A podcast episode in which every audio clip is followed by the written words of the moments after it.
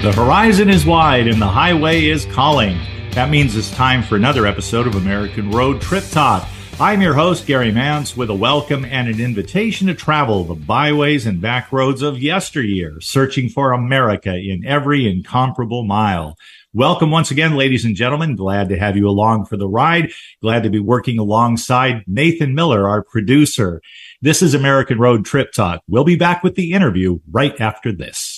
Hi, everybody. This is Anson Williams from Happy Days, and I want to bring attention to a life-saving product called Alert Drops. Drowsy driving is one of the most catastrophic problems in America, and Alert Drops will stop it. What is Alert Drops? Alert Drops is a simple spray on the tongue made out of citric acid, sour lemon, and water. A simple spray on the tongue, nothing in your system, and you're naturally awake, naturally alert. Go to alertdrops.com. Very important. Go to alertdrops.com and stay safe.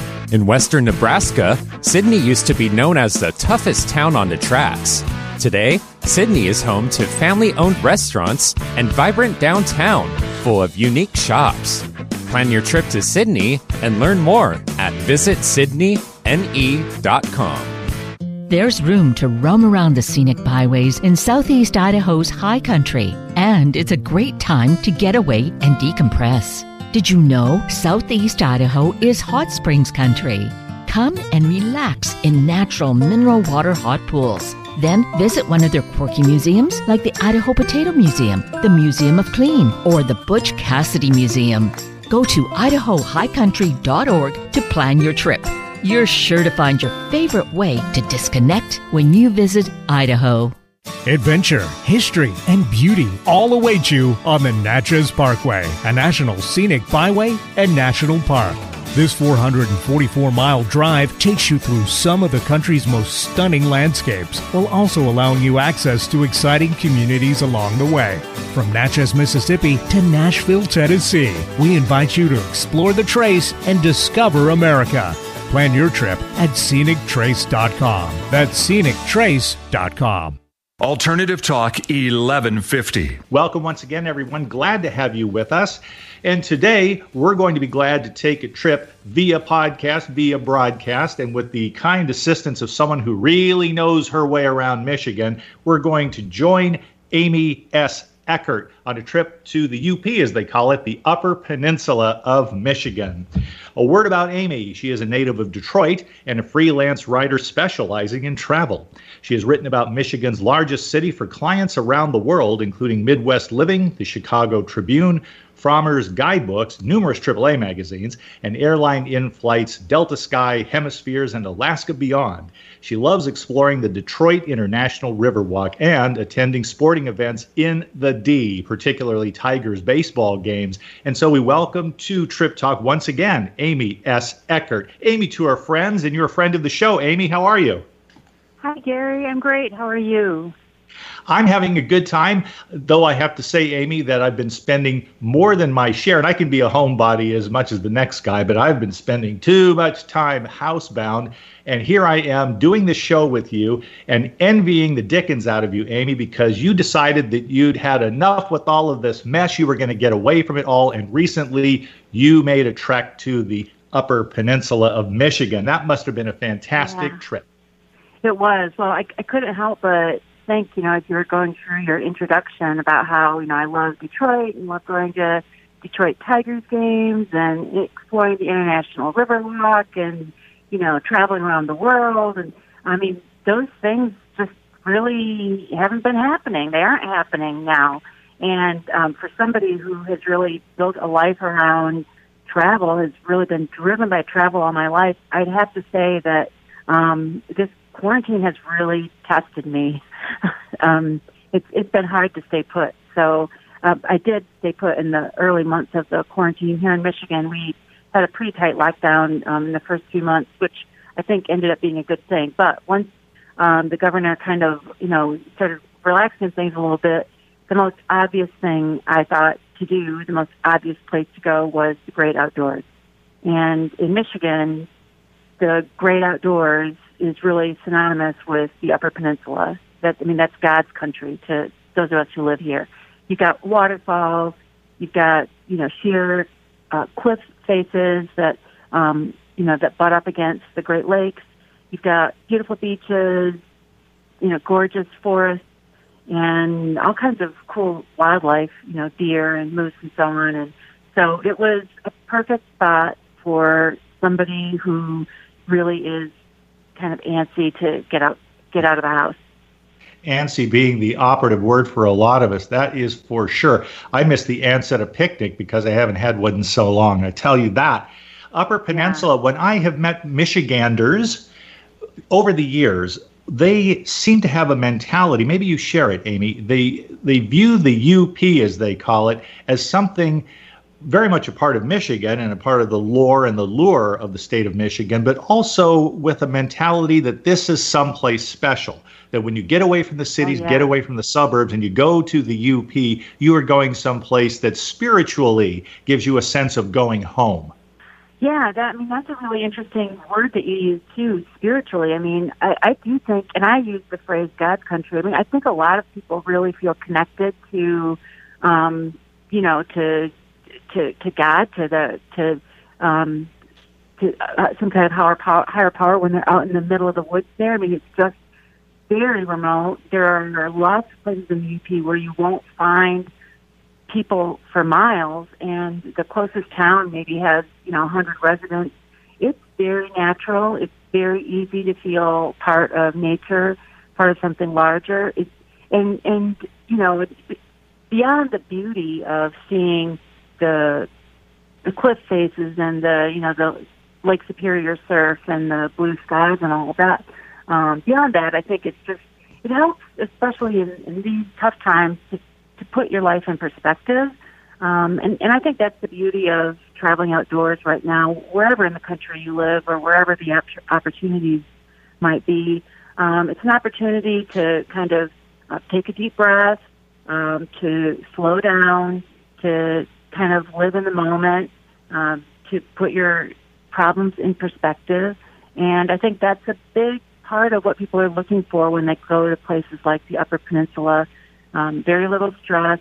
And, you know, in this time when we're concerned about social distancing and avoiding large crowds, it's quite easy to do that in the national and state parks up there and in the Upper Peninsula. Well, now, national parks, state parks, I heard that there was quite a lot of that up there. Which national parks are located there, Amy?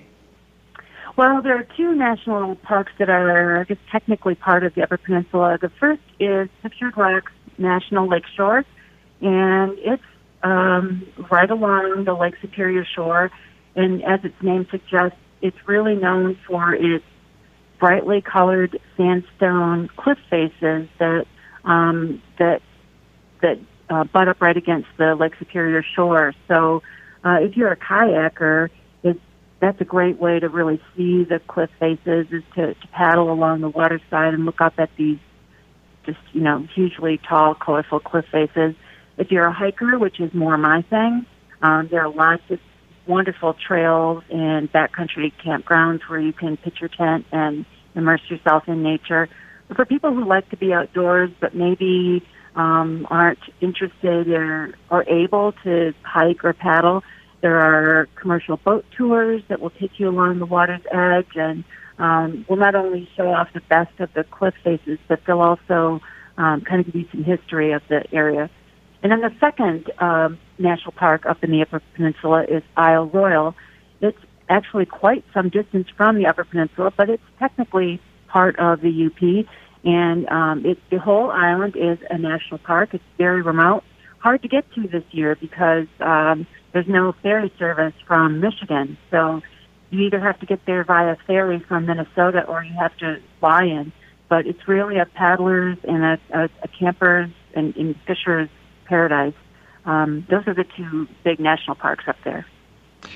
Such beauty and state parks besides.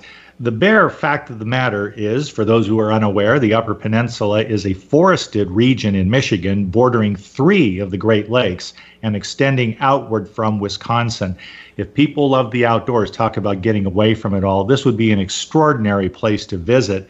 And for Michiganders, I have, uh, I'm not one of you. It would be an honor if I were, but when I've been to Michigan on one trip in my life, and I can't wait to get back again. And I really, on the basis of your books, I really want to tour downtown Detroit. It's unbelievable the renaissance that's going on in the Motor City. But when it comes to the Upper Peninsula, getting up there, I, I just think that it would give me a sense of being able to explore and to to have the kind of experience that is going to certainly challenge the uh, chips that I put in a digital camera. And it's going to give me an opportunity to rough it and to get in touch with myself. I think that's one of the real benefits mm-hmm. there rather than constantly living the urban or suburban lifestyle.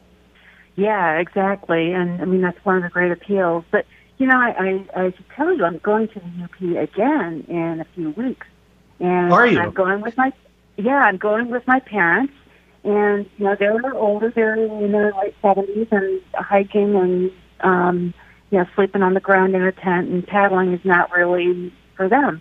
But we are still going to go and enjoy the great outdoors. And on that trip we will travel by rv and i think a lot of americans are considering rv travel this year. I'm really excited about it because you know they enjoy seeing the Tahquamenon Falls and the Pictured Rocks and the Mackinac Bridge and you know some of those great sites in the UP, um, but you know have some concerns as we all do about staying in hotels and you know avoiding the crowds and um, maybe going to busy restaurants. So that this is the solution we came up with is to travel via RV.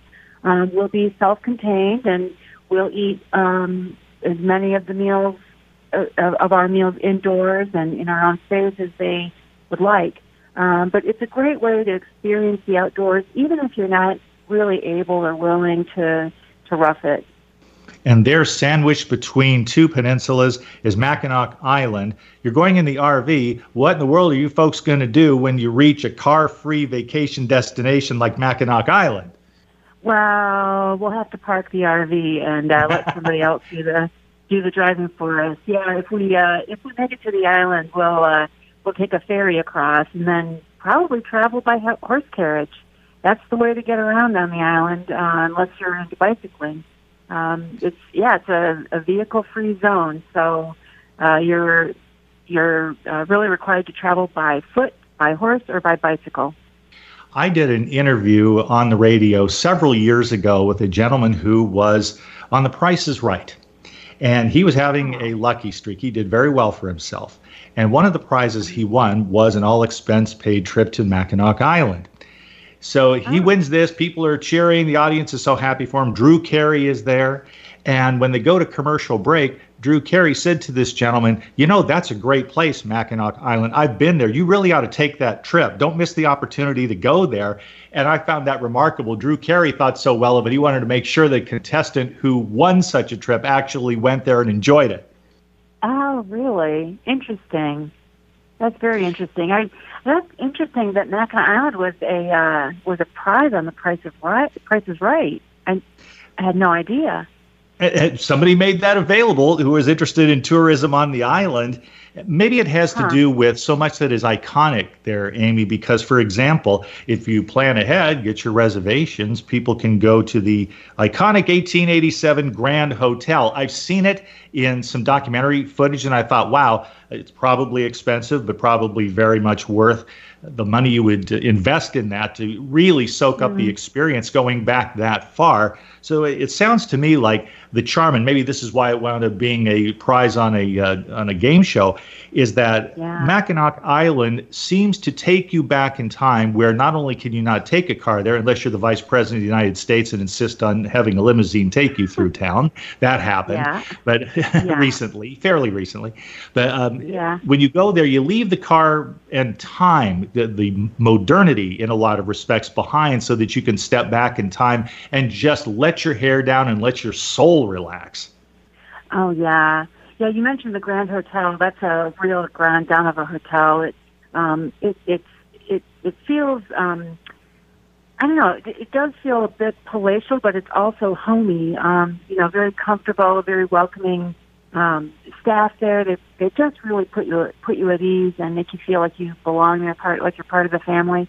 It is a, a pricey hotel to stay at, but what I really love about the hotel is, um, you know, besides the glamour of it, is um, your meals are included, and the the dining at the Grand Hotel is really, you know, just out of this world, and there are no gratuities. So that that's sometimes a bit off off putting to, to travelers. They don't know, you know, do, do I have to tip the bellman? Do I have to tip the the wait staff? And what about the guy who's like bringing my horse around when it's time for me to take the tour of the of the facility and, and that kind of thing? Um, everything is included, so it really does put families at ease that to know that the price that they agreed upon up front is the price they'll pay, and there's real convenience to that. I'm quite sure. And that leads me to ask you if you're getting away from the Motor City and you're going to a place that is car free, is there nevertheless the influence of any of the major automobile founders, the Ford family, your Chryslers, the folks from GM? Do they have an influence, an extended influence all the way from Detroit onto the peninsula? Onto the island? Onto Mackinac Island, you mean? Uh, the island and the peninsula generally, because those folks had so much money. I've heard about a lot of a lot of their very generous donations where they sponsor, they found things, museums and whatnot. And I'm curious to know if they insisted on even being on the peninsula, so to speak, so that their influence extends all that distance rather than hovering around the city of Detroit. Yeah, well, you know, if that's a very good question. If they if there is automotive influence in that way on the Upper Peninsula or on the island, I am not aware of it, and that would be a great that'd be a great um, a, a great um, topic to sort of dig into. But it feels pretty far away from Detroit. Uh, I'll tell you that. Now, in the very early days, you know, when the automobile was really taking off, um, the what, what Ford needed a lot of was iron ore. And so many of the towns in the Upper Peninsula that were mining towns um, were mining iron ore to be made into steel, which would then in turn be made into automobiles. So you can find an awful lot of mining towns that have some presence of the automobile automobile industry insofar as they were founded for the purpose of making new cars. Um, there's a, a place, um, it's a little peninsula called the Garden Peninsula that juts down into Lake Michigan, Fayette State Park, and you can see the remains of a smelting operation that was founded um, really specifically for the automotive uh, manufacturers in Detroit. Now, the names Ford and and um, Chrysler are not on any of the buildings or any of the, the parks up there. Um, but they're, they were rooted very strongly in the Industrial Revolution, and that was why they were founded.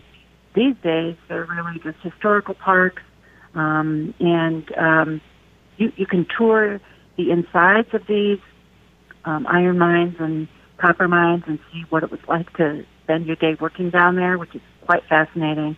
Um, that's a big part of the culture of the Upper Peninsula. And I don't know if you know this, Gary, but um, the miners in the Upper Peninsula are responsible for the, the the iconic food that you really only find in the Upper Peninsula, and that is the pasty. It's a hot, almost like a hot pocket, stuffed with beef and potatoes and rutabagas, um, wrapped in dough. And the miners would take these these pasties, these little meat pies, with them to work in the, the mines. Um, they'd eat them for their midday meal. But if you go to the Upper Peninsula today, it really is. It, you really have to stop and get a pasty and try one of these. It's the only place in the U.S. where you'll find them, and they're just delicious. I had heard the name Amy, and I I didn't know what to make of it. I didn't even know the ingredients. But that's something that uh, at, at, which you would be expert, and it's the kind of thing I need to be mindful of when I travel. I will wind up just because of familiarity or because it's just off the highway. I'll stop at a chain restaurant and I, I, have one or two that I just always can count on. I get a good meal, and the service is friendly and quick, and so I go there.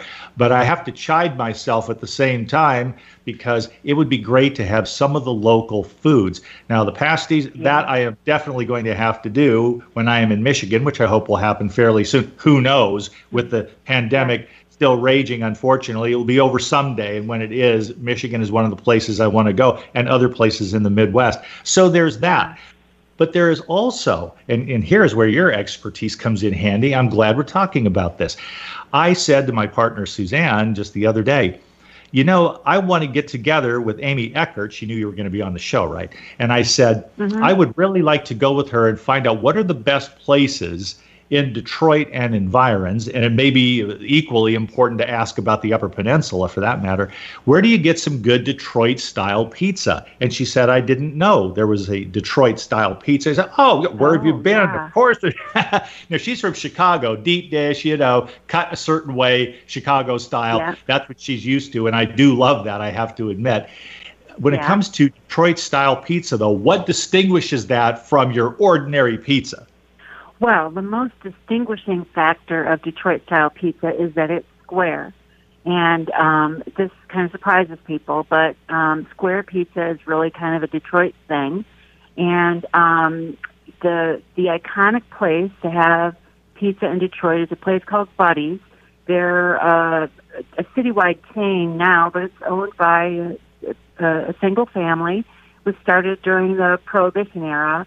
Um, they were serving up uh, pizza. So the story goes, they were serving up pizza to help um, satisfy customers who were maybe coming in the back door for other beverages, if you know what I mean.